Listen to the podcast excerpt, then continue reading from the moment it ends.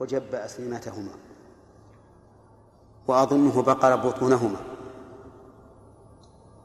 فجاء علي بن أبي طالب يشكو إلى النبي صلى الله عليه وآله وسلم. عمك فعل كذا وكذا. فقام النبي صلى الله عليه وسلم إليه ومعه من أصحابه. فلما وقف عليه وإذا الرجل قد ثمر يعني يتأثر بالخمر فلما كلمه قال له حمزة هل أنتم إلا عبيد أبي؟ يقول للنبي عليه الصلاة والسلام الذي هو أشرف إنسان عنده ويجله إجلالا عظيما ويقول أنت عبد هل أنتم إلا عبيد أبي؟ فلما رآه النبي صلى الله عليه وسلم على هذه الحال تأخر وترك حتى يصبر هل هل واخذه على ذلك؟ لا لأنه لو واخذه لكان هذا ردة. لم يواخذه لأنه سكران. والسكران لا يعلم ما يقول بنص القرآن. لا تقربوا الصلاة وأنتم سكارى حتى تعلموا ما تقولون. فإذا طلق السكران زوجته فإنه لا يقع طلاقه لأنه لا يعلم ما يقول. فضلا عن أن ينوي, أن, ينوي ما يقول. وهذا القول هو الصحيح. الذي روي عن أمير المؤمنين عثمان بن عفان رضي الله عنه وعن جماعة من الصحابة وهو القياس الصحيح. والمشهور من المذهب أن طلاق السكران يقع وعللوا ذلك بتعليل عليل. قالوا لأن هذا السكر نشأ عن فعل محرم. فلا ينبغي أن يكون محلا للرخصة. ولهذا لو شرب مسكرا جاهلا به ثم سكر وطلق فليس عليه طلاق. ولكن الصحيح أنه لا لا طلاق عليه لأن عقوبة شارب الخمر لا تتعدى إلى غيره. وهذا الرجل إذا أوقع عليه الطلاق تعدى الضرر ها لغيره لزوجته وربما يكون له أولاد منها. وأيضا مناط التصرف هو التكليف والعقل وهذا غير عاقل. ثم إن الخمر له عقوبة خاصة هي الجلد. الجلد أربعين مرة خمسين مرة ستين مرة سبعين مرة ثمانين مرة تسعين مرة مئة مرة. بلى بلى. لأن عقوبة الخمر ليست حدا. ما هي حد؟ لأن النبي صلى الله عليه وسلم لم يسنه.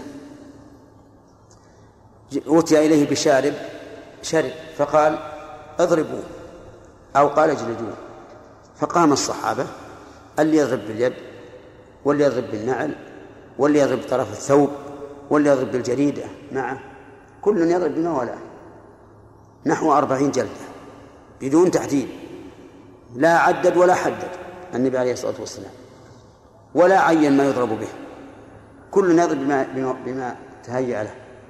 وفي عهد أبي بكر كذلك نحو أربعين.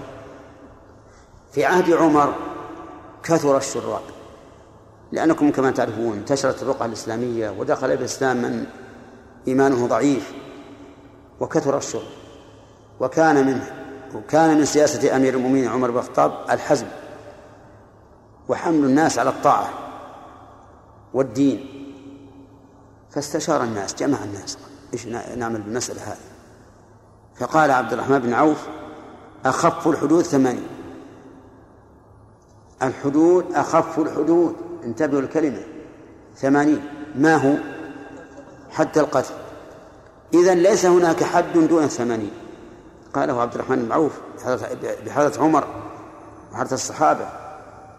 لم يقل واحد منهم بل أخف الحدود أربعون. أبدا. قال أخف الحدود ثمانون فجعله عمر كأخف الحدود. ثمانين. انتبهوا. وهل تظنون أن عمر سيخالف حدا حده الرسول؟ أبدا. لو كثر الزنا في الناس هل يمكن لعمر أو غير عمر أن يرفع حد الزاني إلى مئتين؟ لا يمكن. حد حد. فلما قال عبد الرحمن أخاف الحد ثمانين وأقره عمر والصحابة وعلمنا أيضا من حال عمر الذي هو وقاف على حدود الله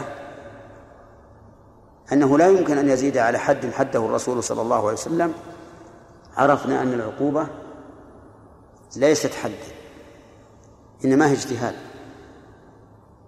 إنما هي اجتهاد. لو دعت الضرورة أو الحاجة إلى أن تزاد من ثمانين إلى مئة زدناها. زدناها. على كل حال على كل حال أنا قصدي أنه لا ينبغي أن نعاقب السكران بأمر يتعدى ضرره إلى نفع إلى غيره وللسكران عقوبة معينة النوع وهي إيش؟ الجلد. فالصحيح أن طلاق السكران لا يقع. وأن أفعاله أيضا لا يترتب عليها حكم العمد. فلو قتل السكران شخصا بالسكين حتى هلك فإنه لا يجب عليه القود لأنه سكران لا يعقل. وبعض العلماء يفرق بين أقواله وأفعاله. فيقول إنه يؤاخذ على أفعاله دون أقواله لأن الأقوال مبناها على العقل والأفعال مبناها على الفعل. الفعل سبب ولكن الصحيح أنه لا فرق لأن الأفعال مبنية على الإرادة والإرادة من السكران مفقودة فلا فرق. نعم يقول ابن القيم وأنا به أقول لو شرب ليفعل. فهذا يؤاخذ. لأنه جعل الفعل إيش؟ وسيلة. لو أراد أن يقتل شخصا مثلا أو يتلف ماله وقال في نفسه إن أتلفته أو أو قتلته وأنا صاحي اقتصوا مني. لكن بسكر علشان أتلفه وأنا سكران فيسقطون عني. القصاص هذا لا شك أنه آخذه لأنه جعل السكر ذريعة ووسيلة لفعل محرم. ولو فتح الباب وقلنا كل سكران ولو سكر لفعل محرم لا يؤاخذ به لكن فساد فساد في الأرض كبير. طيب إذن الموسوس لا يقع طلاقه السكران لا يقع طلاقه. طيب الغضبان غضبا شديدا بحيث يغلق عليه حتى يتكلم بالطلاق؟ ها؟ لا يقع طلاق. طيب هل يمكن أن نأخذ من هذا أنه يشترط للطلاق نية؟ بمعنى أن الإنسان لو أرسل لفظ طلاق بدون نية فلا طلاق عليه. في هذا خلاف بين العلماء ولكن الصحيح أنه يدين. ومعنى يدين يعني يرجع إلى نيته فيما بينه وبين الله. وأما إذا وصل الأمر إلى الحاكم فالواجب على الحاكم أن يعامله بظاهر لفظه. بظاهر لفظه. وفي هذه الحال هل يجب على الزوجة أن تحاكمه من أجل ثبوت الطلاق؟ لا في هذا تفصيل. إن كانت تعلم أن هذا الرجل عنده من تقوى الله عز وجل ما يمنعه أن يدعي أنه غير مريد وهو قد أراد فلا يحل لها أن تحاكمه. وإن كان الأمر بالعكس وجب عليها أن تحاكمه. إذا عرفت أن الرجل متهاون لا يبالي. يقول ما أردت علشان يبقى الزوجة. وجب أن تحاكمه. وإن شكت فالأولى أن لا تحاكمه. لأن الأصل بقاء النكاح. الأولى أن لا تحاكمه وأن تبقى الزوجية على ما هي عليه. آه، أنا ذكرت لكم قبل قليل أن مذهب الإمام أحمد أن طلاق السكران يقع. نعم. وهذا مذهبه الاصطلاحي. هذا مذهبه الاصطلاحي. أما مذهبه الشخصي فإنه لا يقع الطلاق طلاق السكران. لأنه رحمه الله صرح بذلك. فقال كنت أقول بوقوع طلاق السكران حتى تبينته. يعني فرأيت ألا يقع. لأنني إذا قلت إنه يقع أتيت خصلتين. منعتها من زوجها وأحللتها لغيره. وإذا لم أقل به أتيت خصلة واحدة وهي أني أحللتها لزوجها الذي كان قد طلقها. ومعلوم أن ارتكاب مفسدة واحدة أخف من ارتكاب مفسدتين. هذا إذا قلنا إنها مفسدة. أما إذا قلنا إنه لا عبرة بقوله إطلاقا فالأمر واضح. والإمام أحمد رحمه الله أحيانا يصرح بالرجوع ومع ذلك يكون مذهبه عند عند المتأخرين خلافه مثل هذا. يكون مذهبه خلافه كهذه المسألة ومنها من المسائل التي صرح بالرجوع عنها والمذهب خلافها. إذا مسح الإنسان على خفه في الحضر ثم سافر قبل انتهاء مدة الحضر وهي يوم وليلة فهل يتم على مسح الحضر أو على مسح السفر؟ المذهب على مسح الحضر لأنه اجتمع مبيح وحاضر فغلب جانب الحظر اجتمع مبيح للزيادة على على يوم وليلة وهو السفر. وحاضر أي مانع للزيادة وهو الإقامة فغلب جانب الحظر وهو الإقامة. ولكن الإمام أحمد رحمه الله صرح بأنه رجع عن ذلك وقال إنه يتم مسح مسافر مسح مسافر وهو الصحيح. هذا ما لم تتم مدة الإقامة مدة مسح الإقامة فإن تمت مدة مسح الإقامة فقد تمت ووجب عليه الاستئناف. تمام؟ طيب الآن أنا أرى منكم من يرفع يديه ولكن نحن أخذنا من وقت النحو. ها؟ فرائض برهانية؟ ولا فرائض مسكينة مكسورة الجناح. نعم وإن كان صحيح أن عقوبة يعني شارب الخمر هو التعذير إلا أنه قال لا يزال على 80 جلدة. نعم. وتأول قول عبد الرحمن بن عوف 80 قالوا يعني فلا يزاد عليه نعم. الصحيح؟ ما قلت لك. طيب تأويله ما هو صحيح. نقول عمر رفع العقوبة لسبب. هذا متفق عليه. فإذا وجد السبب ثبت الحكم. يعني للإمام أن يزيد على للإمام إذا رأى الناس انتهكوها أن يزيد. الآن قضية المخدرات أكثر من ثمانين. وهي ملحقة الحاق بالخمر.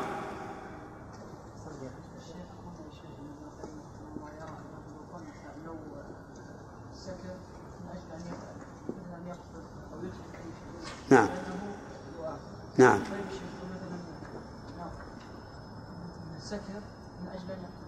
نعم. زاد عقله فقتل شخصا هل نقيم عليه؟ إيه. وش يقولون؟ ها. يقول لو سكر سكر ليقتل شخصا ولكنه حين سكر قتل آخر غير الذي أراد. ها؟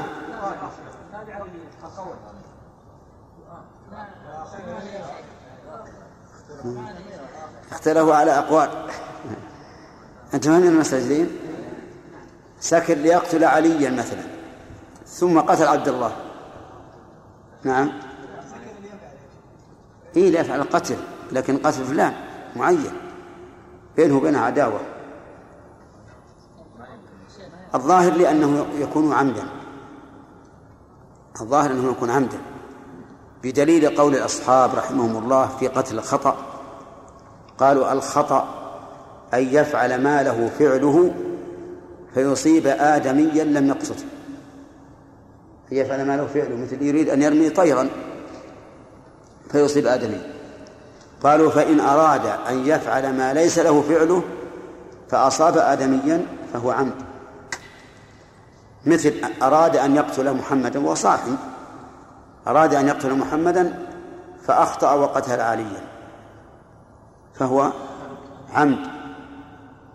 وعلى هذا نقول إذا سكر ليقتل فلانا ثم قتل حين السكر فلانا آخر فهو عمد. نعم عيد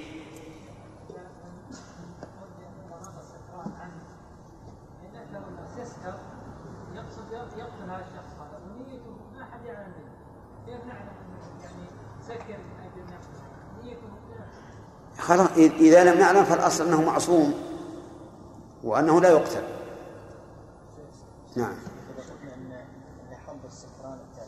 إيش؟ إذا قلنا حد السكران التعزير إيش؟ قلنا أن السكران يعزر.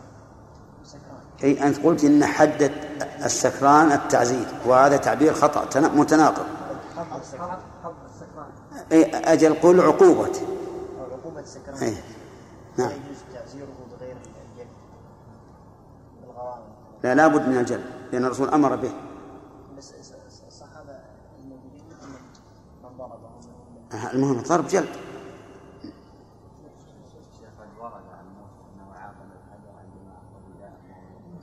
إيش؟ ورد عن بعض الاثار ان موسى عاقب الحجر الخضر الحجر إي نعم نعم؟ وش فيه؟ تعزير يقول إن إن الحجر لما عقل لما عقل أن يجني علي ويأخذ ثوبي فليعقل ضربي وهذا صحيح العقل ال- الحجر في ذاك الساعة جعل الله فيه إرادة. جعل الله فيه إرادة. ولهذا هرب بثوب موسى.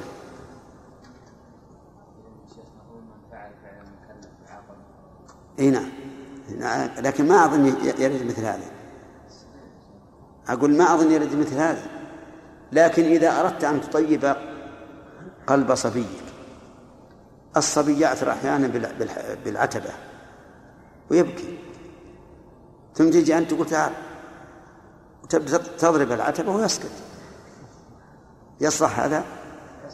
يصلح. تطيب خاطر. ولكن أصعى أن أن تضرب بقوة بيدك تضرب العتبة. إن أردت هذا فاضرب بالحجر بعصا. نعم. بالنسبة للإمام أحمد له ثلاث روايات في طلاق. نعم.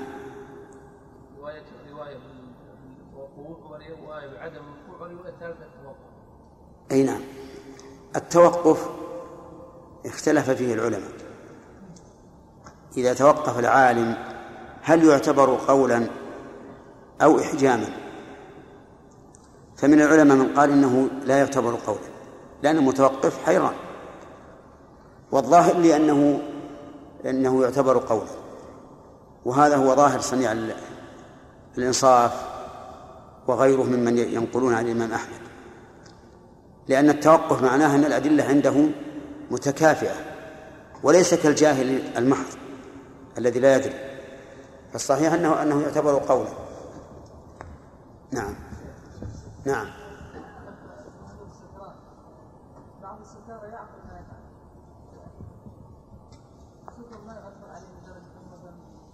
إذن اللي يعقل ما يفعل هذا يعتبر مسلم ولكن في يعقلها الانسان يفعل المهم أن الله قال لا تقربوا الصلاة وأنتم سكارى حتى تعلموا ما تقولون. فمتى كان هذا السكران يعلم ما يقول أو ما يفعل؟ فإنه يؤاخذ به. كل كل واحد بحسبه. نعم.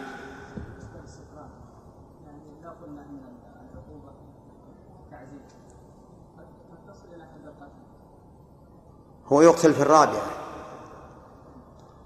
قد ثبت الحديث بأنه يقتل في الرابعة. إذا شرب فاجلدوه ثم إن شرب فاجلدوه ثم إن شرب فاجلدوه ثم إن شرب فاقتلوه. وأخذ بهذا أهل الظاهر. وقالوا في الرابعة يقتل بكل حال. واختار شيخ الإسلام رحمه الله التفصيل في هذا. وقال إن كان الناس لا يندفعون إلا بالقتل قتل. وإن كانوا يندفعون بدونه لم يقتل. وهذا قول وسط. والجمهور على أن هذا الحديث منسوخ.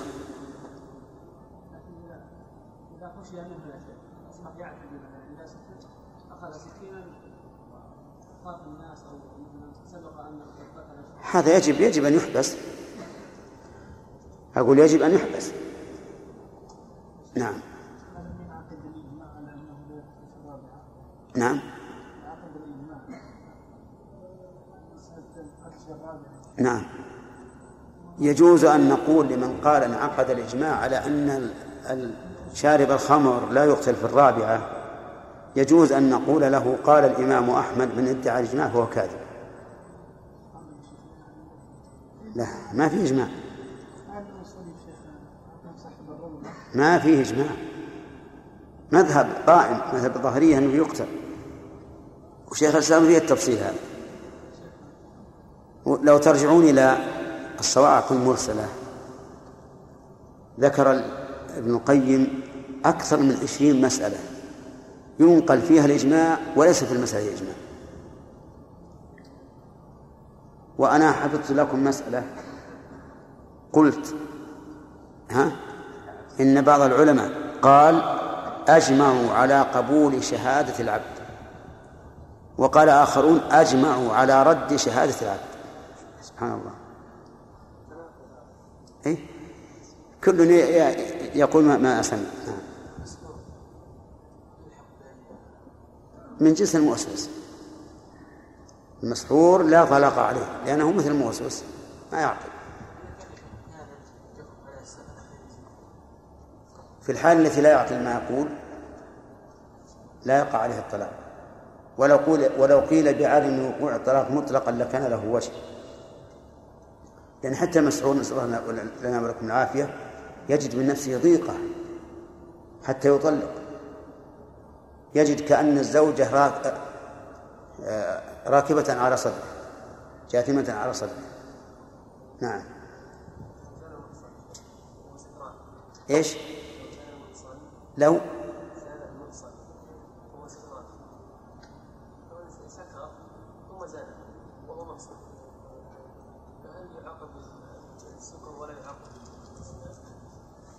إيش يقولون؟ زنى وهو وهو سكران. هل يؤاخذ بزنا سواء قلنا محسن ولا غير محسن؟ على القول الذي رجحنا أنه لا يعاقب. وعلى المذهب يعاقب. وعلى القول الثاني الذي قال الذي يفرق بين أقواله وأفعاله يعاقب. هنا الصحيح أنه لا يعاقب. نعم. هنا. قلنا هذا فيما, فيما يتعلق بحق الله. أما المخلوقين فمن أتلف للمخلوقين شيئا ضمن بكل حال حتى لو كان أجن المجانين. يضمن بكل حال. نعم.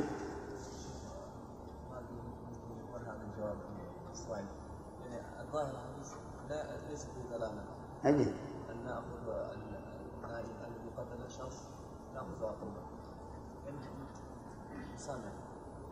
لا هو ما يقتل لا يقتل. يضمن بالدية ما يقتل. يعني لو أن نائما ركب على صغير ومات لا يقتل النائم. يضمن فقط. إيه بال- بالدية على العاقلة بالدية على العاقلة نعم.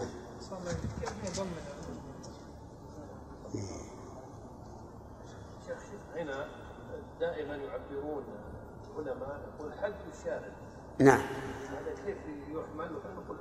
طيب طيب.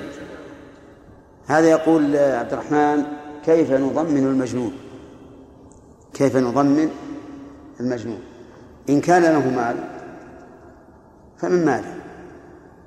وإن كان مما يحمله العاقلة فعلى العاقلة. وإن كان ليس له مال وليس مما يحمل العاقلة فقيل إنه على الأب. إن فرط في حفظه وإلا ذهب هدره. أما ما ذكر الشيخ سليمان فهو المشهور عند أهل العلم عند أكثر أهل العلم أن عقوبة شارب الخمر حد ولهذا يقول حد الشارب حد الشارب. لكن علي بن أبي طالب صرح بأن الرسول ما سنه صرح بأنه لو لو جلد أحدا في حد ومات فإنه لا يضمنه إلا ما كان من الشارب. قال لأن النبي صلى الله عليه وآله وسلم لم يسنه والحديث في البخاري. نعم.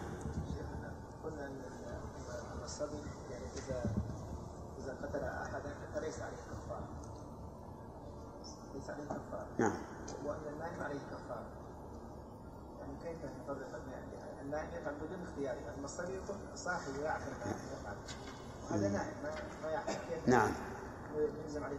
أسمعتم؟ يقول لماذا أوجبنا على النائم الكفارة في القتل ولم نوجبها على الصغير؟ ذكرنا لكم. قلنا أن الصغير فوات شرط ليس أهلا للتكليف. أما إي نعم هذا نائم. أما هذا فقد وجد فيه مانع. وهو النوم أما هذا ف... ولكنه بالغ عاقل.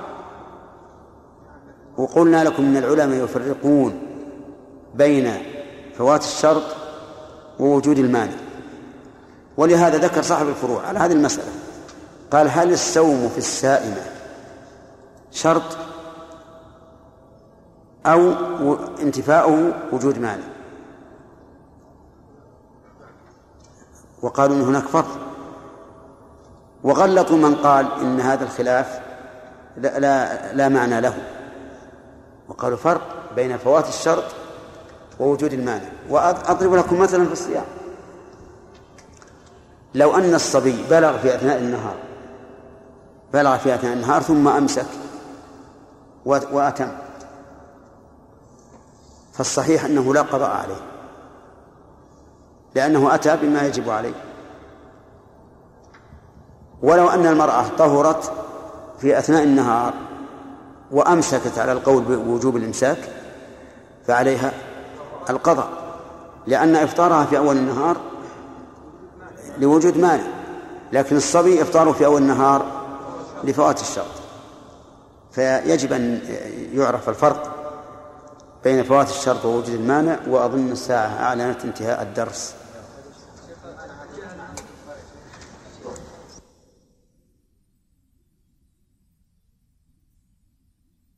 تعالى كتاب الرجعة عن عمران بن الحصين رضي الله عنه أنه سئل عن الرجل يطلق ثم يراجع ولا يشهد فقال أشهد على طلاقها أشهد أشهد على طلاقها وعلى رجعتها رواه أبو داود هكذا موقوفا وسنده صحيح.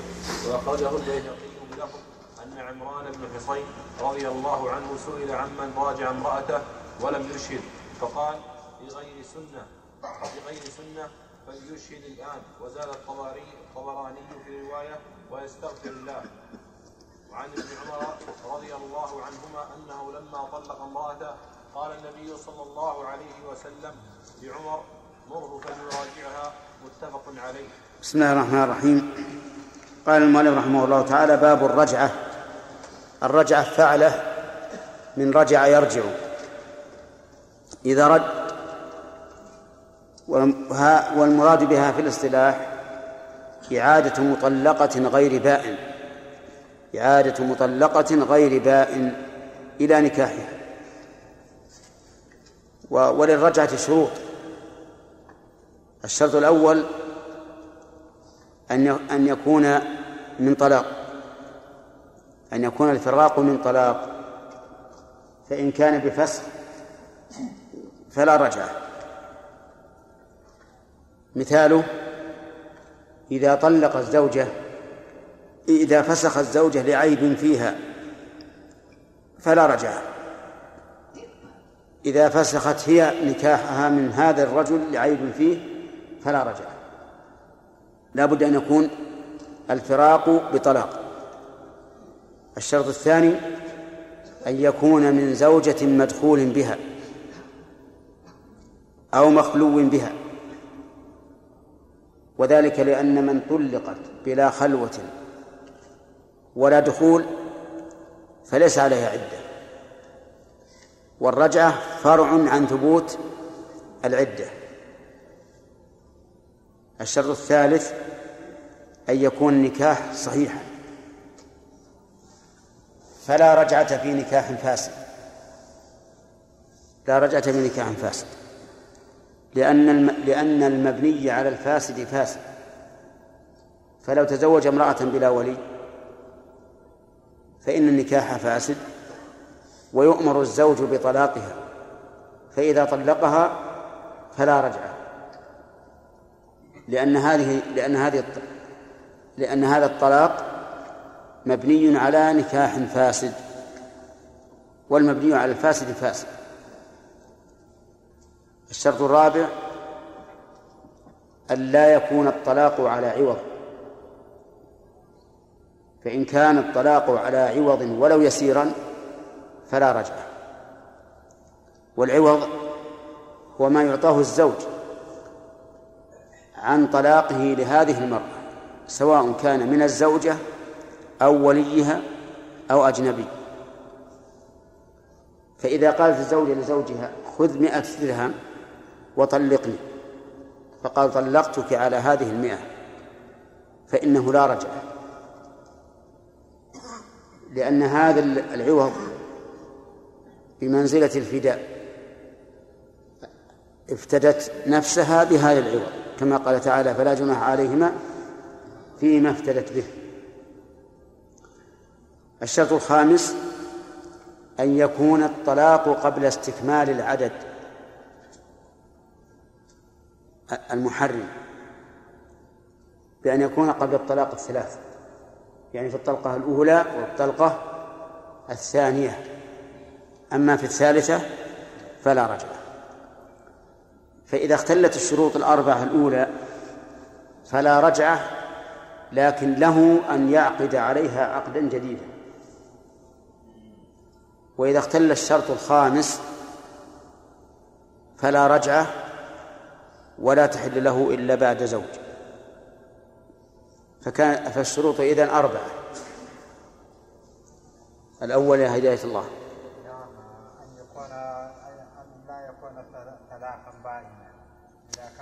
لا ما يصح. الأول. يعني أن لا يكون الطلاق فاسدا. أن لا أن يكون الطلاق فاسدا.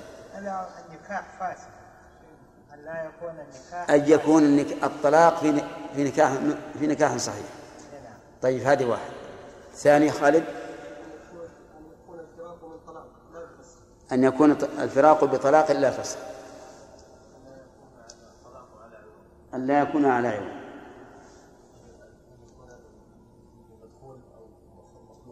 أن يكون بعد الدخول أو الخلوة نعم.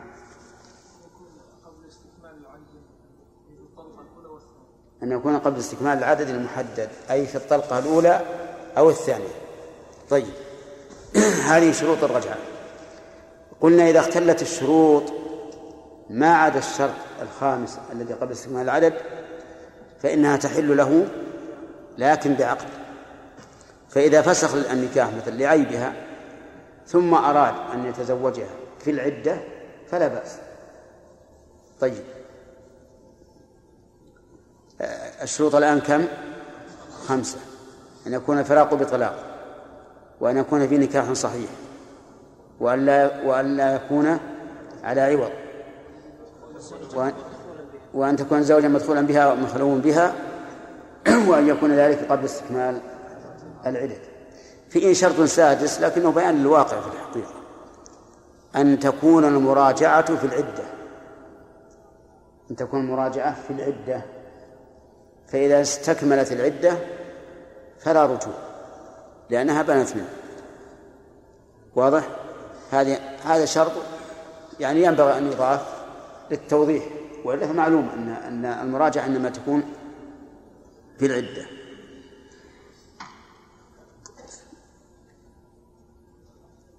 وهل يشترط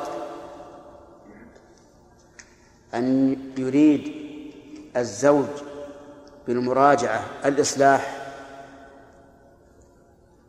أو أن لا يريد المضارة أو ليس ذلك بشرط؟ في هذا قولان للعلماء. فمنهم من قال لا بد أن يكون الزوج مريدا للإصلاح. لقوله تعالى وبعولتهن أحق بردهن في ذلك إن أرادوا إصلاحا. فعلم منه أنه لا حق له في الرجعة إذا لم يرد الإصلاح بأن أراد المضارة. فإنه إذا أراد المضارة منع لقوله تعالى ولا ولا تمسكوهن ضرارا لتعتدوا. ولكن المشهور من المذهب أنه ليس بشرط وأنه يأثم إن أراد الإضرار ولكن الرجعة تثبت. وظاهر الآية الكريمة أنه لا بد من إرادة الإصلاح وهو الالتئام بين الزوجين فإن أراد المضارة بها فلا رجوع له. ويظهر أثر الخلاف فيما لو طلق المرأة وفي أثناء الحيضة الثالثة راجعها ليطيل عليها العدة. ليطيل عليها العدة. لأنه إذا راجعها ابتدأت عدة جديدة. ثم عند شروعها في الحيضة الثالثة بعد المراجعة يراجعها. من أجل يراجعها ثم يطلقها. من أجل أن تطيل أن يطيل عليه العدة فتكون العدة على هذا تسعة حيض. فإن هذا لا شك أنه إضرار بالمرأة ومن ضار ضار الله به. وهذا اختيار شيخ الإسلام ابن تيمية أنه لا حق له في الرجعة إذا أراد بذلك الإضرار. نعم. وهو قول قوي لا شك فيه. ثم قال عن عمران عن عمران بن حسين رضي الله عنه أنه سئل عن الرجل يطلق ثم يراجع ولا يشهد. قال أشهد على طلاقها وعلى رجعتها. رواه أبو داود هكذا موقوفا وسنده صحيح. فيه ثلاثة أمور في النكاح عقد وطلاق ورجعة. أما العقد فأكثر العلماء على أن الإشهاد فيه شرط شرط للصحة وأنه إذا لم يشهد على عقد النكاح فالنكاح فاسد وأما الطلاق فالإشهاد فيه سنة وليس بشرط. فإذا طلق بلا إشهاد وقع الطلاق. لكن الأفضل أن أن يشهد. ودليل ذلك أي أنه ليس بشرط أن ابن عمر رضي الله عنهما طلق زوجته ولم يسأل النبي صلى الله عليه وآله وسلم هل أشهد أو لا. ولو كان الإشهاد شرطا لسأل. الثالث ما هو؟ الرجعة. الرجعة أيضا يسن فيها الإشهاد. ولا يجب. هذا هو المشهور عند أهل العلم وعليه أكثر العلماء. وقيل إن الإشهاد على الرجعة واجب. إشهاد على الرجعة واجب لأنه إعادة للمرأة إلى إلى النكاح فأشبه الابتداء. ولكن الذي يظهر أنه سنة لكنه سنة مؤكدة. والدليل على ذلك على أنه سنة مأمور بها قوله تعالى في آية في سورة الطلاق فإذا بلغن أجلهن فأمسكوهن بمعروف أو فارقوهن بمعروف وأشهدوا ذوي عدل منكم فأمر بالإشهاد فالإشهاد على الرجعة سنة مؤكدة لأنه يترتب على هذا إما إنكار المرأة للمراجعة وإذا لم يكن عند الزوج شهود فاتت زوجته ثم إنها في هذا الحال تحل لأزواج وهي مع زوج آخر. ولأنه يترتب على ذلك الميراث ويترتب على ذلك الأنساب. فلهذا كانت كان الإشهاد على الرجعة مؤكدا جدا. وأخرجه البيهقي بلفظ أن عمران بن حصين رضي الله عنه سئل عمن راجع امرأته ولم يشهد قال في غير سنة فليشهد الآن. يعني أن عمله هذا على غير السنة. لأن الله أمر بالإشهاد في المراجعة فإذا لم يشهد كان عمله كان عمله على غير السنة فليشهد الآن. يشهد على إيش؟ على الرجعة الآن. يعني أنه لا يشترط لكون الإشهاد سنة في الرجعة أن يكون حين الإشهاد حين الرجعة أن يكون حين الرجعة. بل لو أشهد فيما بعد حصل بذلك المقصود. ثم قال وليستغفر الله أي يسأله المغفرة. وهذا يدل على أن عمران بن حصين رضي الله عنه يرى أن الإشهاد على الرجعة واجب يأثم به الإنسان يأثم الإنسان بتركه. ولهذا قال وليستغفر الله. أن يسأله المغفرة والمغفرة ستر الذنب والتجاوز عنه. يدل على ذلك اشتقاقها من المغفر وهو ما يلبس على الرأس. في أيام القتال ليتقى به السهام. فإنه جامع بين إيش؟ بين الستر والوقاية. وعن ابن عمر رضي الله عنهما أنه لما طلق امرأته قال النبي صلى الله عليه وآله وسلم مر لعمر مره فليراجعها. متفق عليه. أتى المؤلف بهذا الحديث ليستدل على أن المراجع على أن الإشهاد على المراجعة ليس بواجب. وجه الدلالة؟ أنه لم يقل وليشهد ولكن هذا ينبني على أن هذه المراجعة إعادة مطلقة.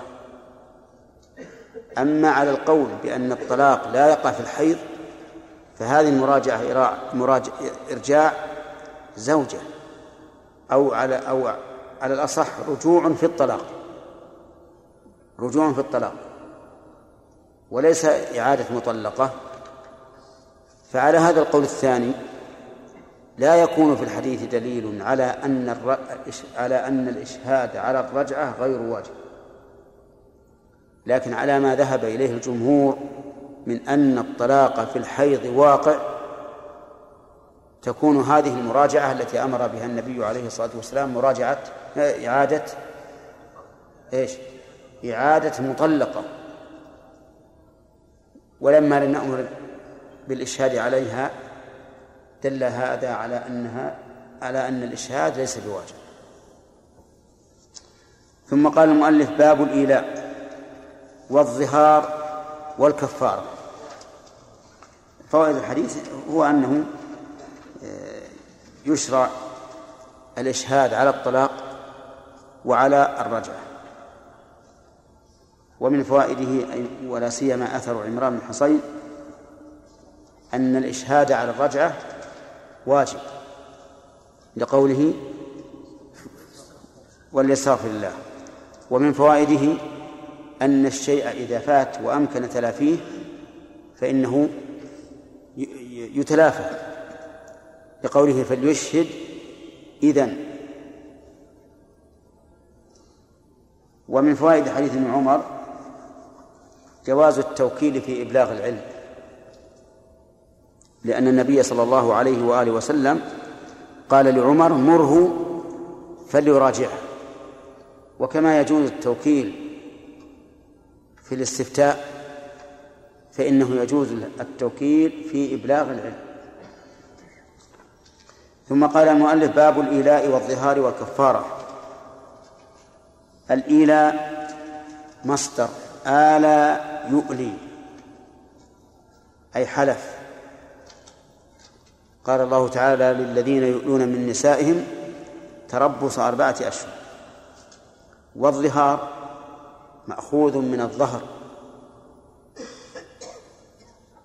وهو أن يقول الزوج لزوجته أنت علي كظهر أمي. والكفارة يعني كفارة الظهار. فما معنى الإيلاء؟ الإيلاء قال العلماء إن معناه اصطلاحا أن يحلف الرجل على أن لا يجامع زوجته إما على سبيل الإطلاق أو مقيدا بمدة تزيد على أربعة أشهر. مثال الصورة الأولى أن يقول الرجل والله لا أجامع يقول لزوجتي والله لا أجامعك. هذا إيلاء مطلق. ومثال الثاني أن يقول والله لا أجامعك إلا بعد خمسة أشهر. هذا إيلاء مقيد. فإن كان دون ذلك دون الأربعة فهو إيلاء لغة وليس إيلاء اصطلاحا لو قال والله لا أجامع أجامعك شهرا. فهذا في اللغة إيلاء لكنه في الاصطلاح ليس بإيلاء وقد ثبت عن النبي عليه الصلاة والسلام أنه آلى من نسائه شهرا كاملا. أما الظهار فهو مشتق كما قلت من الظهر والمراد به اصطلاحا أن يشبه الرجل زوجته بمن تحرم عليه على التأبيد. يشبه زوجته بمن تحرم عليه على التأبيد يريد بذلك التحريم.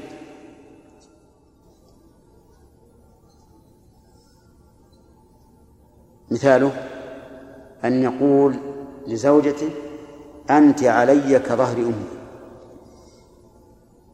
أنت علي كظهر أختي. أنت علي كظهر أمك. صحيح؟ ليش؟ لأن أمها تحرم عليه على التأبيد أنت علي كظهر أختك. هذا لا على القول الصحيح. وبعض العلماء يقول حتى لو شبهها بمن تحرم عليه إلى أمد فهو ظهار لكنه غير صحيح. هذا القول غير صحيح. الصحيح أنه أي الظهار أن يشبهها بمن تحرم عليه على التأبيد يريد بذلك إيش؟ التحريم. يريد بذلك التحريم. وإنما زدنا يريد بذلك التحريم احترازا مما لو أراد بذلك التكريم. مثل أن يقول لزوجته أنت عندي مثل أمي. يعني في الإكرام والاحترام. أو أنت علي مثل أختي في الشفقة والحنو والعطف وما أشبه ذلك. فإذا قال أنت علي كظهر أمي وهو يريد التحريم فهذا هو الظهار. طيب لو قال أنت علي كيد أمي. نعم. مثله. يقولون لأن هذا عضو لا ينفصل.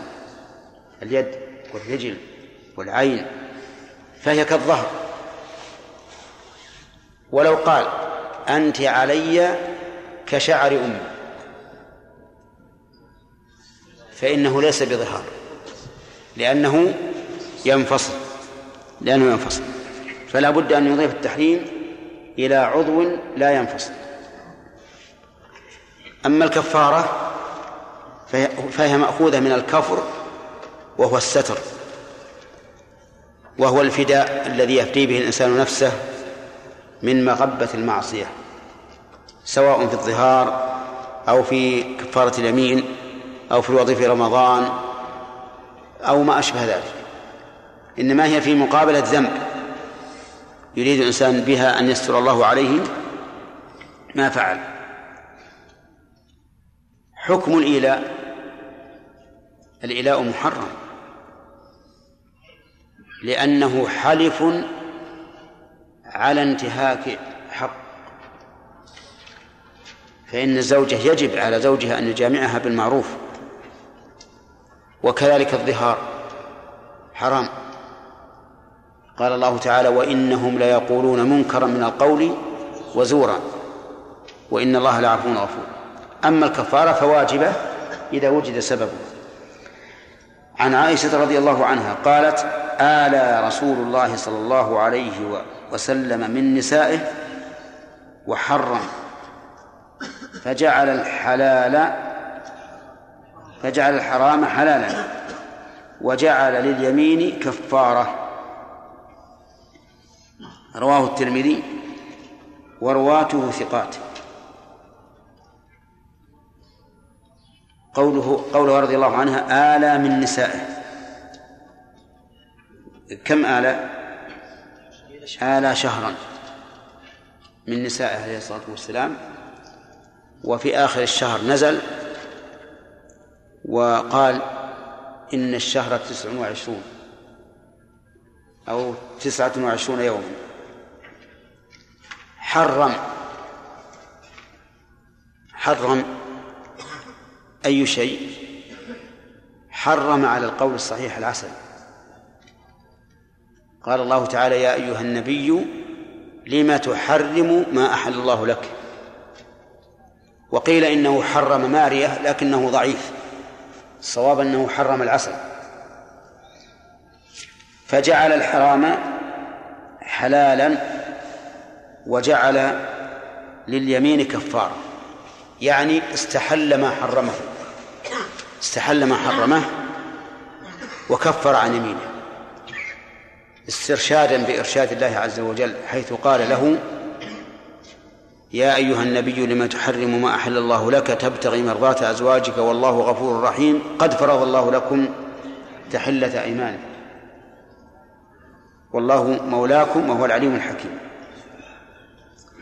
في, في هذا الحديث جواز الإيلاء ولكن بشرط أن لا أن لا يزيد على أربعة أشهر. ولكن هل هذا جائز بدون سبب؟ لا. لا يجوز بلا سبب. وذلك لأن المرأة لها حق في الجماع. فكما أن الرجل له حق في الجماع وإذا دعا زوجته إلى فراشه فأبت أن تجيء لعنة الملائكة حتى تصبح فكذلك هي. لها حق. قال الله تعالى ولهن مثل الذي عليهن بالمعروف. لكن له أن يولي شهرا أو أسبوعا أو شهرين من باب التعزير إذا قصرت بواجب أو طالبت بما لا تستحق فإن له أن يعزرها بذلك. أما بدون سبب فلا يجوز لأنه حق لها. ومن فوائد هذا الحديث أن التحريم تحريم الشيء على سبيل الامتناع منه أو بقصد الامتناع منه يكون يمينا. خليكم معنا. تحريم الشيء بقصد الامتناع منه يكون يمينا. يعني حكم حكم اليمين. وإذا جعلنا حكمه حكم اليمين فهل يحرم ذلك الشيء؟ لا. لا. لأنك لو قلت والله لا آكل الخبز ما حرم الخبز عليك. لكنه إن فعلته وجب عليك الكفارة وقولنا يقصد الامتناع يقصد الامتناع. احترازا مما لو قصد الخبر. فإذا قصد الخبر لم يكن يمينا ولكنه يكون كاذبا. مثل أن يقول الخبز علي حرام. يريد الخبر. ماذا نقول له؟ نقول كذبت. ليس حراما. واحترازا أيضا من أن يريد بذلك إنشاء التحريم. أي إثبات حكم شرعي يخالف حكم الله. فهذا أخطر وأخطر. لأن الله يقول ولا تقولوا لما تصف ألسنتكم الكذب. هذا حلال وهذا حرام لتفتروا على الله الكذب. إن الذين يفترون على الله الكذب لا يفلحون. متاع قليل ولهم عذاب أليم. فصار إضافة التحريم إلى الشيء على ثلاثة أوجه. الوجه الأول أن يريد الخبر. فما الذي يترتب عليه من الحكم؟ لا يترتب شيء بل يقال إن الرجل كاذب عليه أن يتوب مما مما قال. الثاني أن يقصد الامتناع منه. فحكمه حكم اليمين أي أنه يكفر إذا استحله يكفر كفارة يمين.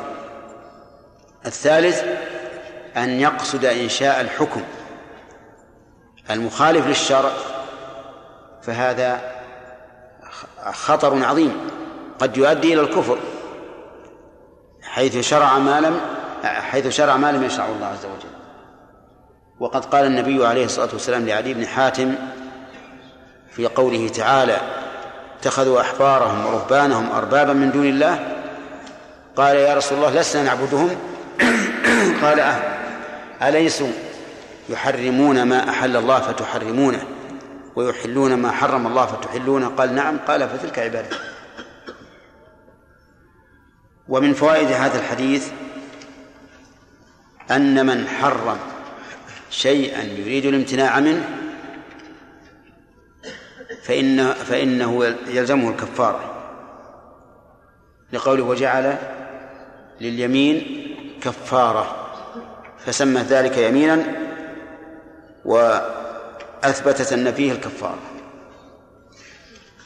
وهل يلحق بذلك الطلاق والنذر والعتق وما أشبهها؟ يعني إذا قالها يريد الامتناع. مثل أن يقول إن فعلت كذا فامرأتي طالق. لا يريد الطلاق لكن يريد الامتناع من ذلك. الجواب نعم على القول الراجح. وكذلك لو قال إن فعلت كذا فعبدي حر. نقول أيضا حكمه على القول الراجح حكم اليمين إذا قصد إيش؟ الامتناع. طيب وكذلك لو قال إن فعلت كذا فلله علي نذر أن أصوم سنة. يقصد الامتناع من هذا الشيء. ثم فعله. فهل يلزمه أن يصوم سنة؟ لا. وإنما يلزمه كفارة يمين لأن الإنسان الذي قال هذا النذر ما قصده أن يتطوع لله بالنذر. قصده أن يمنع نفسه. وهذه القاعدة هي التي مشى عليها شيخ الإسلام ابن تيمية رحمه الله. ولكن جمهور العلماء على خلاف ذلك. أي أنهم يغلبون جانب التعليق. فيقولون إذا قال إن فعلت كذا فزوجتي طالق ثم فعله فإن الزوجة تطلق ولو نوى الامتناع. وإذا قال إن فعلت كذا فعبدي حر فإنه يعتق العبد. ولو كان أراد الامتناع. أما النذر فالمشهور من المذهب أنه إذا أراد الامتناع فهو يمين. وهذا القول يعني أنهم يجعلون النذر إذا أريد به الامتناع في حكم اليمين مما احتج به شيخ الإسلام رحمه الله. وقال إذا كنتم لا توجبون عليه أن يوفي بالنذر مع أنه طاعة فكيف تلزمونه بالطلاق مع أنه غير طاعة؟ والمعنى واحد أو أو مختلف؟ المعنى واحد لأن الذي قال إن فعلت كذا فزوجتي طالق إنما أراد الامتناع. كالذي قال إن فعلت كذا فلله عليه نذر أن أصوم سنة. كلاهما أراد بذلك الامتناع. فكيف تقولون في الطلاق بالإلزام وفي النذر بأنه يمين؟ مع أنه كان ال- المتوقع أن يكون الأمر بالعكس لأن الطلاق يكرهه الشرع. والوفى بالنذر بنذر الطاعة يحبه الشرع.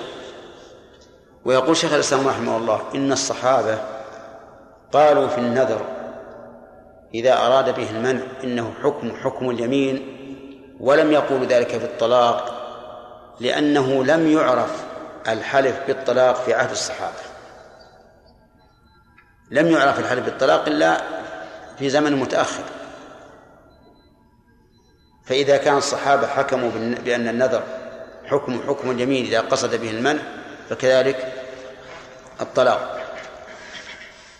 وعن ابن عمر رضي الله عنه قال إذا مضت أربعة أشهر وقف المولي حتى يطلق ولا يقع عليه الطلاق حتى يطلق. أخرجه البخاري. وعن سليمان بن يسار رضي الله عنه قال أدركت بضعة عشر رجلا من أصحاب رسول الله صلى الله عليه وآله وسلم كلهم يقف المولي. أي كلهم يقفون المولي. رواه الشافعي. حديث ابن عمر إذا مرت أربعة أشهر وقف المولي حتى يطلق. وقف يعني قيل له قف طلق. فإن أبى أن يطلق يقول لا, لا يقع عليه الطلاق حتى يطلق. وإنما كانوا يحكمون بذلك لئلا يقال إنه إذا مضت أربعة أشهر وقع الطلاق بمضي الأربعة بدون أن نرجع إلى الزوج. كما قيل به.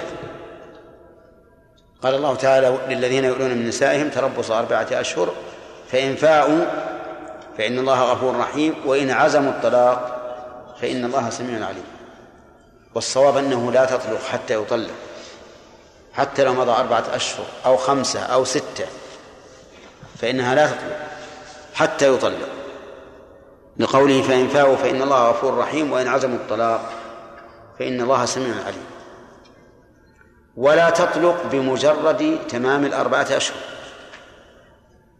طيب فإن أبى أن يطلق وأبى أن يرجع وطالبت الزوج الزوجة بحقها فإننا نلزمه نلزمه بأن يرجع أو يطلق فإن أبى فإن الحاكم يطلق عليه دفعا لضرر الزوجة. ولهذا قال العلماء إن الطلاق يجب للإيلاء. الطلاق يجب للإيلاء. وأظن مر علينا أن الطلاق خمسة أقسام. واجب حرام مكروه سنة مباح. فالواجب إذا تمت المدة في الإيلاء قلنا إما أن ترجع وإما أن تطلق وجوبا. فإن أبيت طلقنا عليك. في هذا في هذا الأثر دليل على أنه لا طلاق أو لا يجبر الزوج على الطلاق قبل تمام أربعة أشهر. لقوله إذا مضت أربعة أشهر. وفي أيضا أنه لا تطلق المرأة بمجرد تمام الأشهر الأربعة. لقول ابن عمر ولا يقع عليه الطلاق حتى يطلق. ولحديث سليمان بن يسار أن الصحابة أنه أدرك بضعة عشر رجلا من أصحاب الرسول صلى الله عليه وسلم كلهم يقفون المولي. أي يقولون له إما أن تطلق وإما أن ترجع. طيب بضعة عشر رجلا كم؟ ما بين الثلاثة إلى التسعة. البضع ما بين الثلاثة إلى التسعة. فبضعة عشر رجلا يحتمل ثلاثة عشر أربعة عشر خمسة عشر تسعة عشر. فإن قال قائل الفرق كبير ما بين ثلاثة عشر إلى تسعة عشر. فرق يعني ثلاثة عشر أربعة عشر خمسة عشر ستة عشر سبعة من من من تسعة عشر. وهذا فيه إبهام. فالجواب أن العرب يتوسعون في مثل هذه الأمور. يتوسعون في مثل هذه الأمور. ثم إن دلت القرينة على أن المراد أقل ما يكون فهو ثلاثة عشر أو أعلى ما يكون فهو تسعة عشر وإلا فإن الأمر واسع. ما جس الاختبار؟ الأسئلة؟ نعم. أحسن الله إليكم. قول عائشة وجعل اليمين كفارة. هل الكفارة هنا على تحريم العسل فيكون هذا من باب دخول حديث في حديث أو الكفارة على الإيلاء وكيف تكون كفارة على الإيلاء النبي صلى الله عليه وسلم قد ترك ما حلف على تركه لا ض- ض- على قوله وحرم تحريم العسل لكن مجرد الكفارة؟ إذا إذا إذا عاد. إذا إذا عاد لأن الرسول عليه الصلاة والسلام عاد لشرب العسل لا شك. يعني يكون هذا ما دخول في حديث في حديث. أي نعم. هي لا هي قالت آلى وحرم. يعني التحريم هنا على العسل أي نعم. نعم. لو لو قصد الطلاق بالظهار الطلاق يقع. ما تقولون؟ لو قصد بالظهار الطلاق. فهل يكون طلاقا؟ لا ما يكون طلاقا. لأنه لو لو قلنا بأنه يكون طلاقا بالنية رجعنا إلى حكم الجاهلية. فإنهم في الجاهلية يجعلون الظهار طلاقا بائنا. وهذا مما لا يمكن أن أن نصحح النية فيه لمخالفة الحكم الشرعي. التحريم غير الظهار. مع أنه محرم سبعة قلنا الفرق أن الظهار أشد وأعظم لأنه شبه أحل الأشياء إلي- إليه أحل الأشياء له بأشدها تحريما. يعني إذا قال لزوجته أنت حرام علي أيها أعظم أن يقول أنت حرام علي أو أنت كظهر أمي؟ الثاني أعظم وأقبح. ما ما تقبل. نية الطلاق بالظهر ما تقبل. نعم.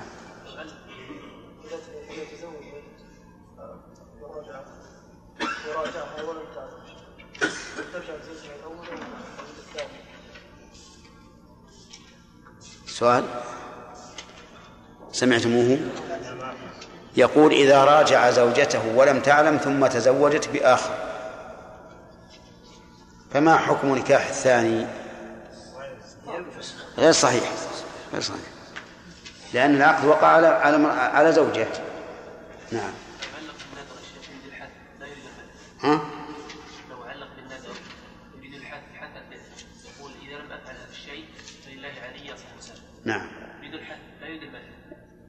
نفس الشيء كل واحد.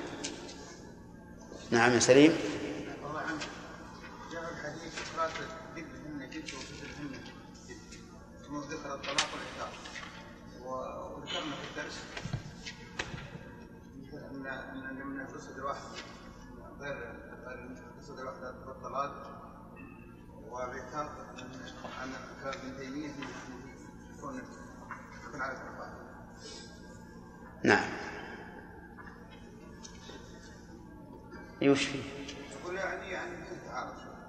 فين تعارض؟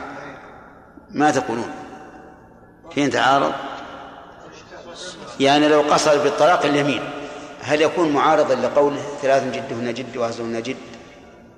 لا لأن الجا... لأن الهازل أراد الطلاق أراد الطلاق دون أن أن دون إرادة وقوعه فيقال أنت أردت الطلاق الآن والوقوع وعدم الوقوع ما هو إليك إلى الله عز وجل ورسوله. هذا هو الفرق بينهما فالهازل أراد الطلاق لكن يقول أنا أمزح. فيقال المزح معناه أنك تريد أن ترفع حكم هذا ورفع الحكم ليس إليك بل إلى الله. بخلاف الذي لم ينو من الأصل. ما نوى الطلاق أصلا؟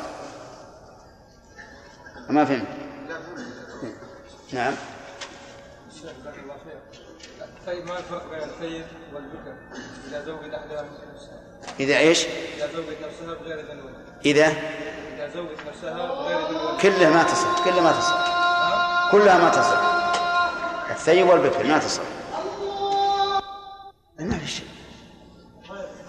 هذا نقول إن, إن, إن لم يذبح يكفر كفارة يمين هذا ما ذبح حرب الله. الحرب الله أن يقول مثلا و و والشمس. والقمر والسيد فلان. نعم. لضيف قال عليه الطلاق أن تأكل من ذبيحة وقال الضيف عليه الطلاق أن لا أقتل. إيه.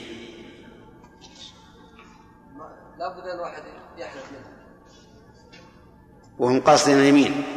اليمين. نعم. هذا قصد يعني يلزم الضيف هذا يقصد يمتنع. الحق على الضيف. لأن المضيف حلف هو الأول. وقد أمر النبي عليه الصلاة والسلام بإبرار المقسم. فكان الضيف مأمورا بأن يبر بيمين أخيه. فالحق على الضيف. ونقول الآن أنت أيها الضيف كل وكفر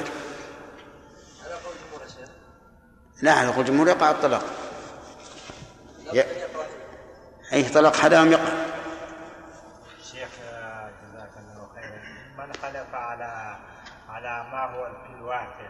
هل آه، حكم حكم الإله مثلا واحد دخل في الجامعة في الخارج وهو يعني عطلة الجامعة بعد ستة أشهر وإذا ركب في الطيارة وقال والله ما أجا- أجامع زوجتي ستة أشهر.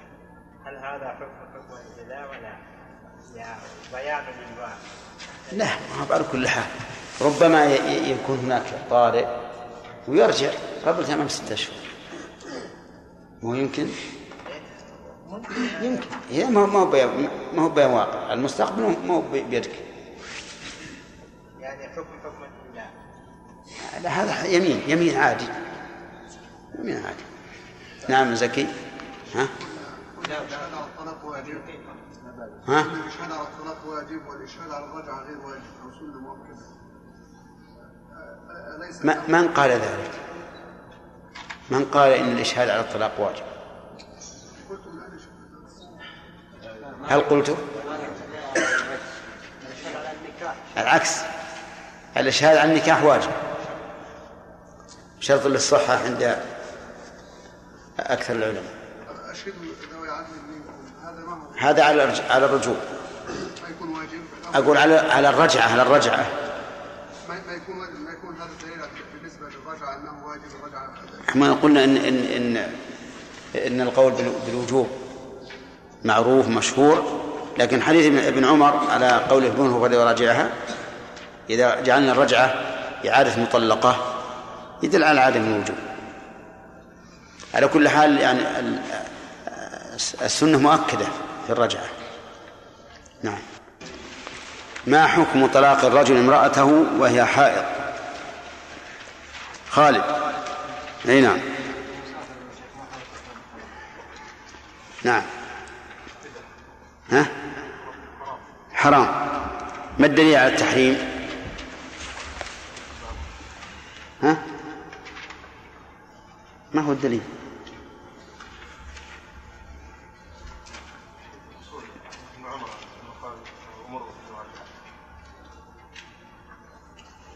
عبد الرحمن.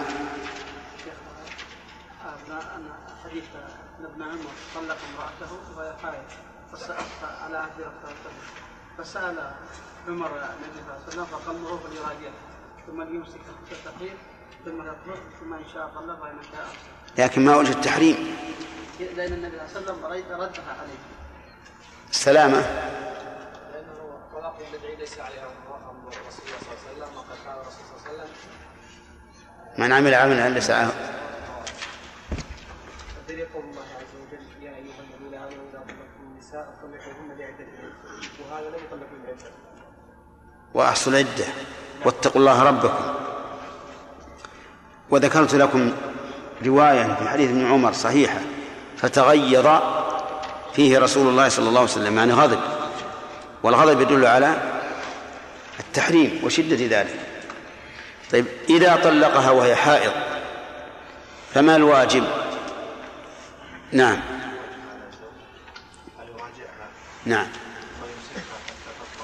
نعم. ثم تحيض فقط؟ ثم تطلق تطهر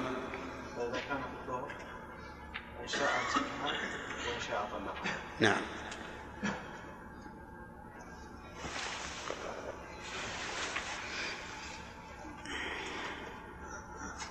هل في طلاق الحامل ال- اللي وراك؟ ارفع رأسك.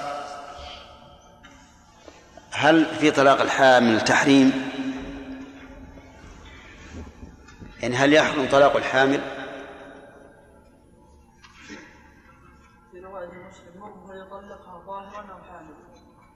طيب أنت جئت بالدليل ولا جئت بالحكم حكم الدليل أه، وش تقول الآن؟ حكم الدليل مره فليطلقها ظاهرا أو حاملا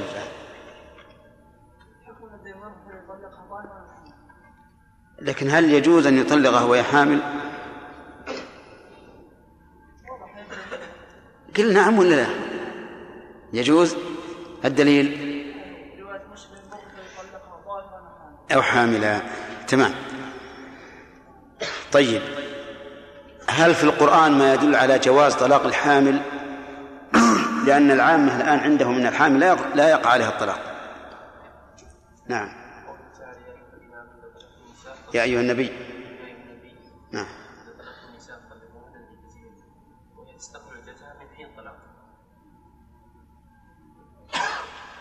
لكن صحيح. لكن هل فيه دليل على أن الحامل يقع الطلاق عليها؟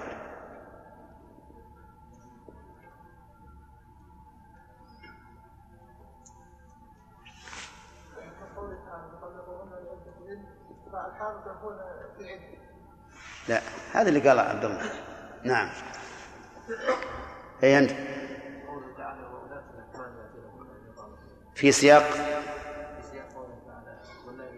في سياق قوله يا أيها النبي إذا طلقتم النساء. كل الآيات في الطلاق. إلى أن قال وولاة الأحمال أجلهن يضعن حملهن والحديث الذي ذكره عبد الله اسمك؟ ها؟ إيش؟ أيمن. الذي ذكره أيمن صحيح أيضا طيب الطلاق في النفاس. خليل هل هو حرام أو حلال؟ حلال. الحديث مره فلي- فلي- فليطلقها طاهرا أو حاملا.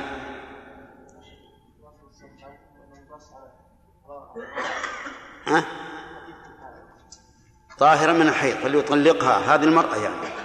وهي مطلقة في حيض طاهرا يعني من الحيض أو حاملا.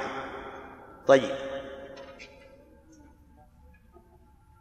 و- ولأن طلاق النفساء طلاق للعدة لأن تشرع في العدة من حين الطلاق بخلاف الحائض.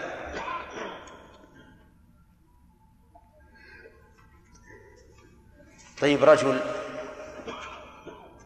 أراد أن يقول لزوجته أنت طاهر؟ فقال أنت طالق. أراد أن يقول أنت طاهر؟ فقال أنت طالق تطلق؟ لا تطلق.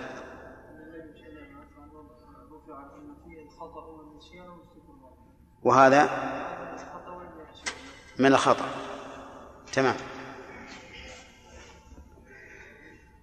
طيب رجل يا عبد الرحمن قال لزوجته إن كلمت فلانا فأنت طالق. يريد الطلاق. فنسيت وكلمته.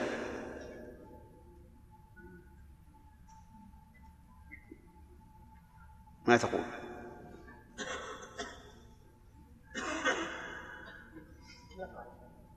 يقع. لأنه أراد الطلاق. نعم. عبد الله. ليش؟ ما هو الدليل على أن النسيان لا يقع به الطلاق؟ وهذا من النسيان. طيب عندنا قولان. أيهما الراجح عندكم؟ الثاني. إي نعم.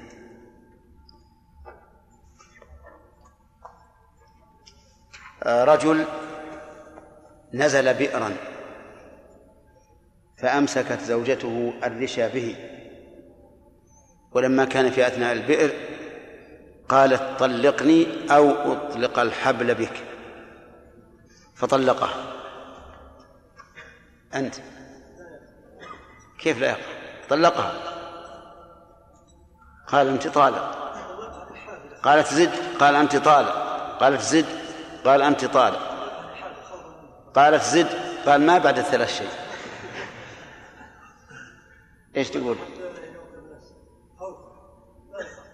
لا يقع الطلاق؟ ها؟ إي عندك دليل على هذا؟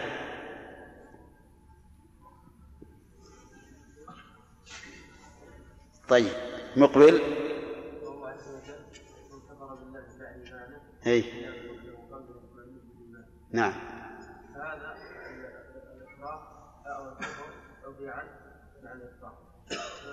الاكراه طيب. صحيح. هذا بالقياس. في نص.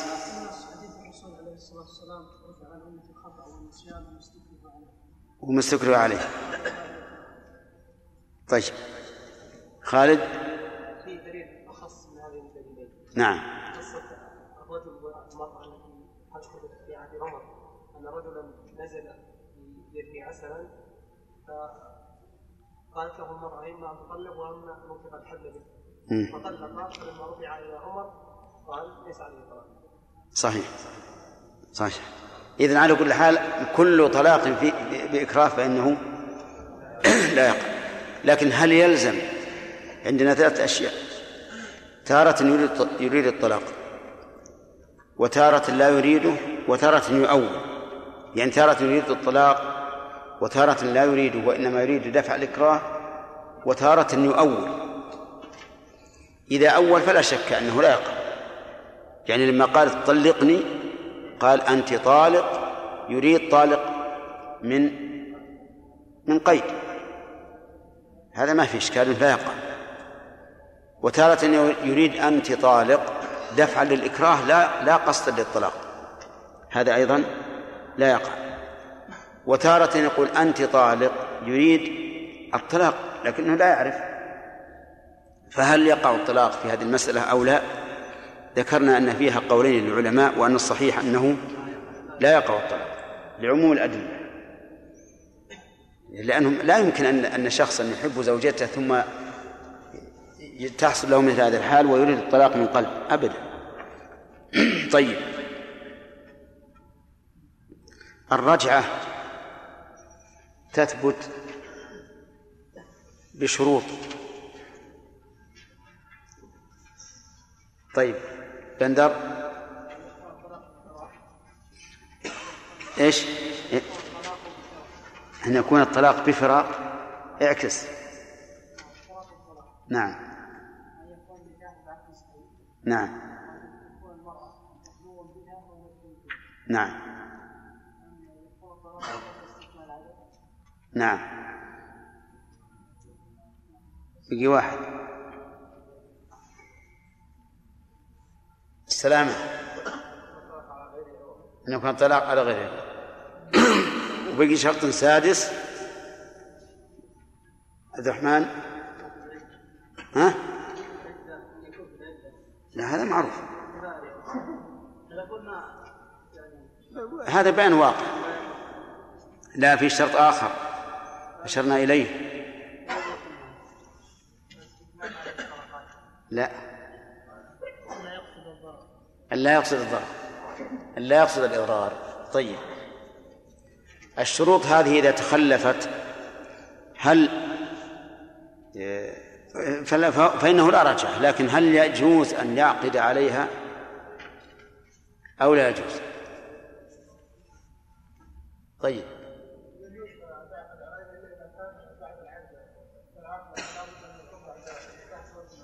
تمام. إذا تخلف هذه الشروط فإنه لا رجعة لكن له أن يعقد عليها. إلا فيما إذا كان ذلك بعد استكمال العدد فإنها لا تحل إلا بعد زوج. طيب رجل طلق زوجته طلاقا رجعيا بالشروط التي عرفتم فقبلها. ما تقول؟ هل تحصل الرجع بذلك؟ ها؟ ألا السؤال اللي قدامك. رجل طلق زوجته طلاقا رجعيا ثم قبلها. هل تحصل الرجع بهذا أو لا؟ بالتقبيل. نعم. محمد. لكن ترى التقبيل.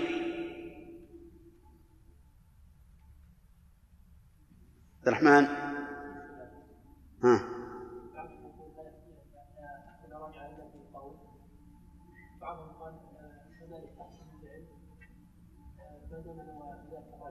يستبيح الاجماع نحن نتكلم عن التقبيل. ما هو عن الجماع؟ الجماع هو الذي فيه الخلاف. هل يحصل فيه هل تحصل به الرجعة أو لا تحصل؟ فالمذهب تحصل به الرجعة وإن لم ينوي. والقول الثاني لا بد من نية. فإن فإن جامع بلا نية بلا نية فهو حرام عليه. بخلاف التقبيل فإنه حلال لأنها زوجة. التقبيل واللمس والمضاجعة وكل شيء إلا الجماع.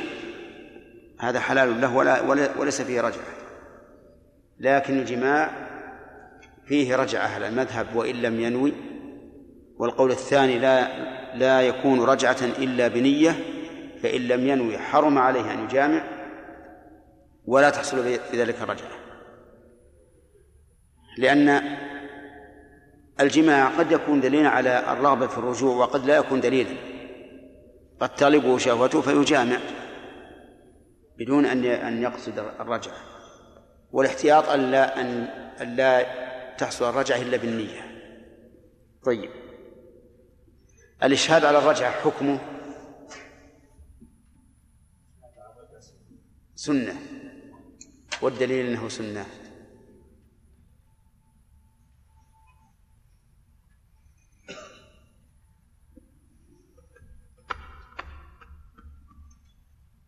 موسى. فأمسكوهن. كمل.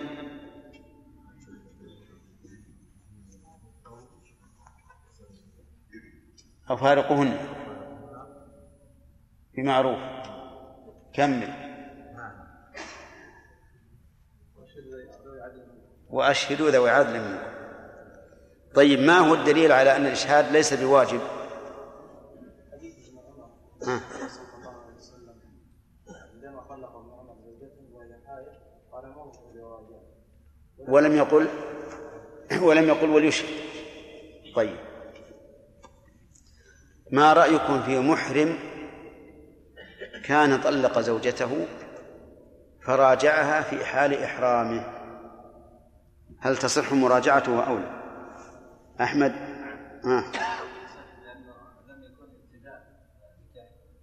استدامه إيه. وش تقولون؟ صحيح. ولو عقد على امرأة لم يصح. والفرق أن المراجعة استدامة نكاح والاستدامة أقوى من الابتداء. ونظير ذلك لو تطيب الإنسان قبل إحرامه وبقي الطيب عليه بعد الإحرام فهو جائز ولا يلزمه إزالته ولو تطيب بعد الإحرام كان ذلك حراما. لأنه ابتداء طيب. وهذه قاعدة فقهية يقال يقال عنها الاستدامة أقوى من الابتداء. استدلال المثل أقوى من الابتداء. آه الظهار هل هو حلال أو حرام؟ هداية الله. حرام. ظهار يعني في كان قال بالتكريم فليس بحرام. يعني محظوظا منه لا يجوز هذا ليس بظهار ولكن نفس الظهار هو حرام فحكمه حرام. الظهار يقول أنت علي كظهر أمي حرام. ما هو الدليل؟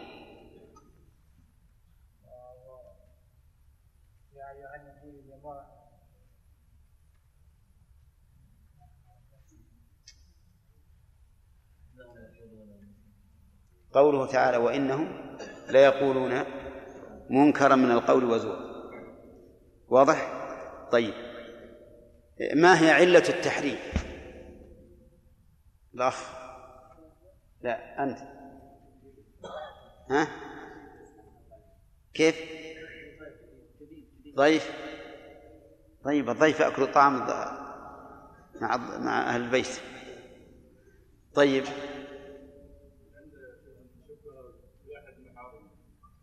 شبه أحل شيء عليه بأحرم بأحرم شيء عليه وهي أمه. طيب رجل شبه زوجته بأمها. الأخ. قال لها أنت علي كظهر أمك. فهل يكون هذا ظهارا أو لا؟ ليس بظهار. لماذا؟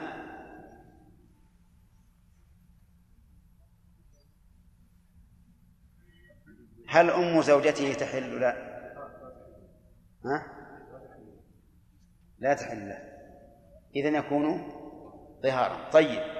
قال لها أنت علي كظهر أختك.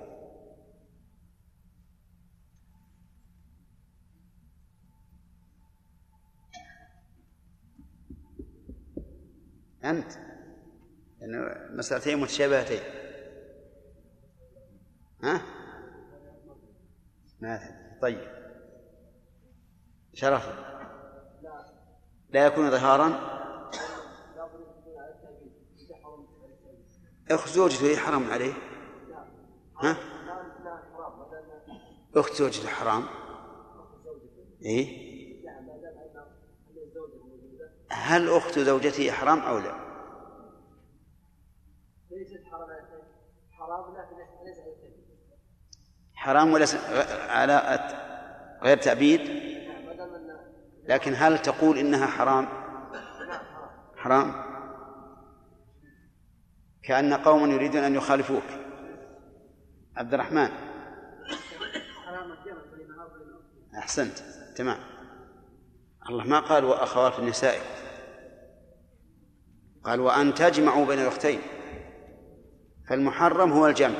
لا الأخت. لأنه لو كان التحريم للأخت لكان وصفا لازما. نعم. كالأم.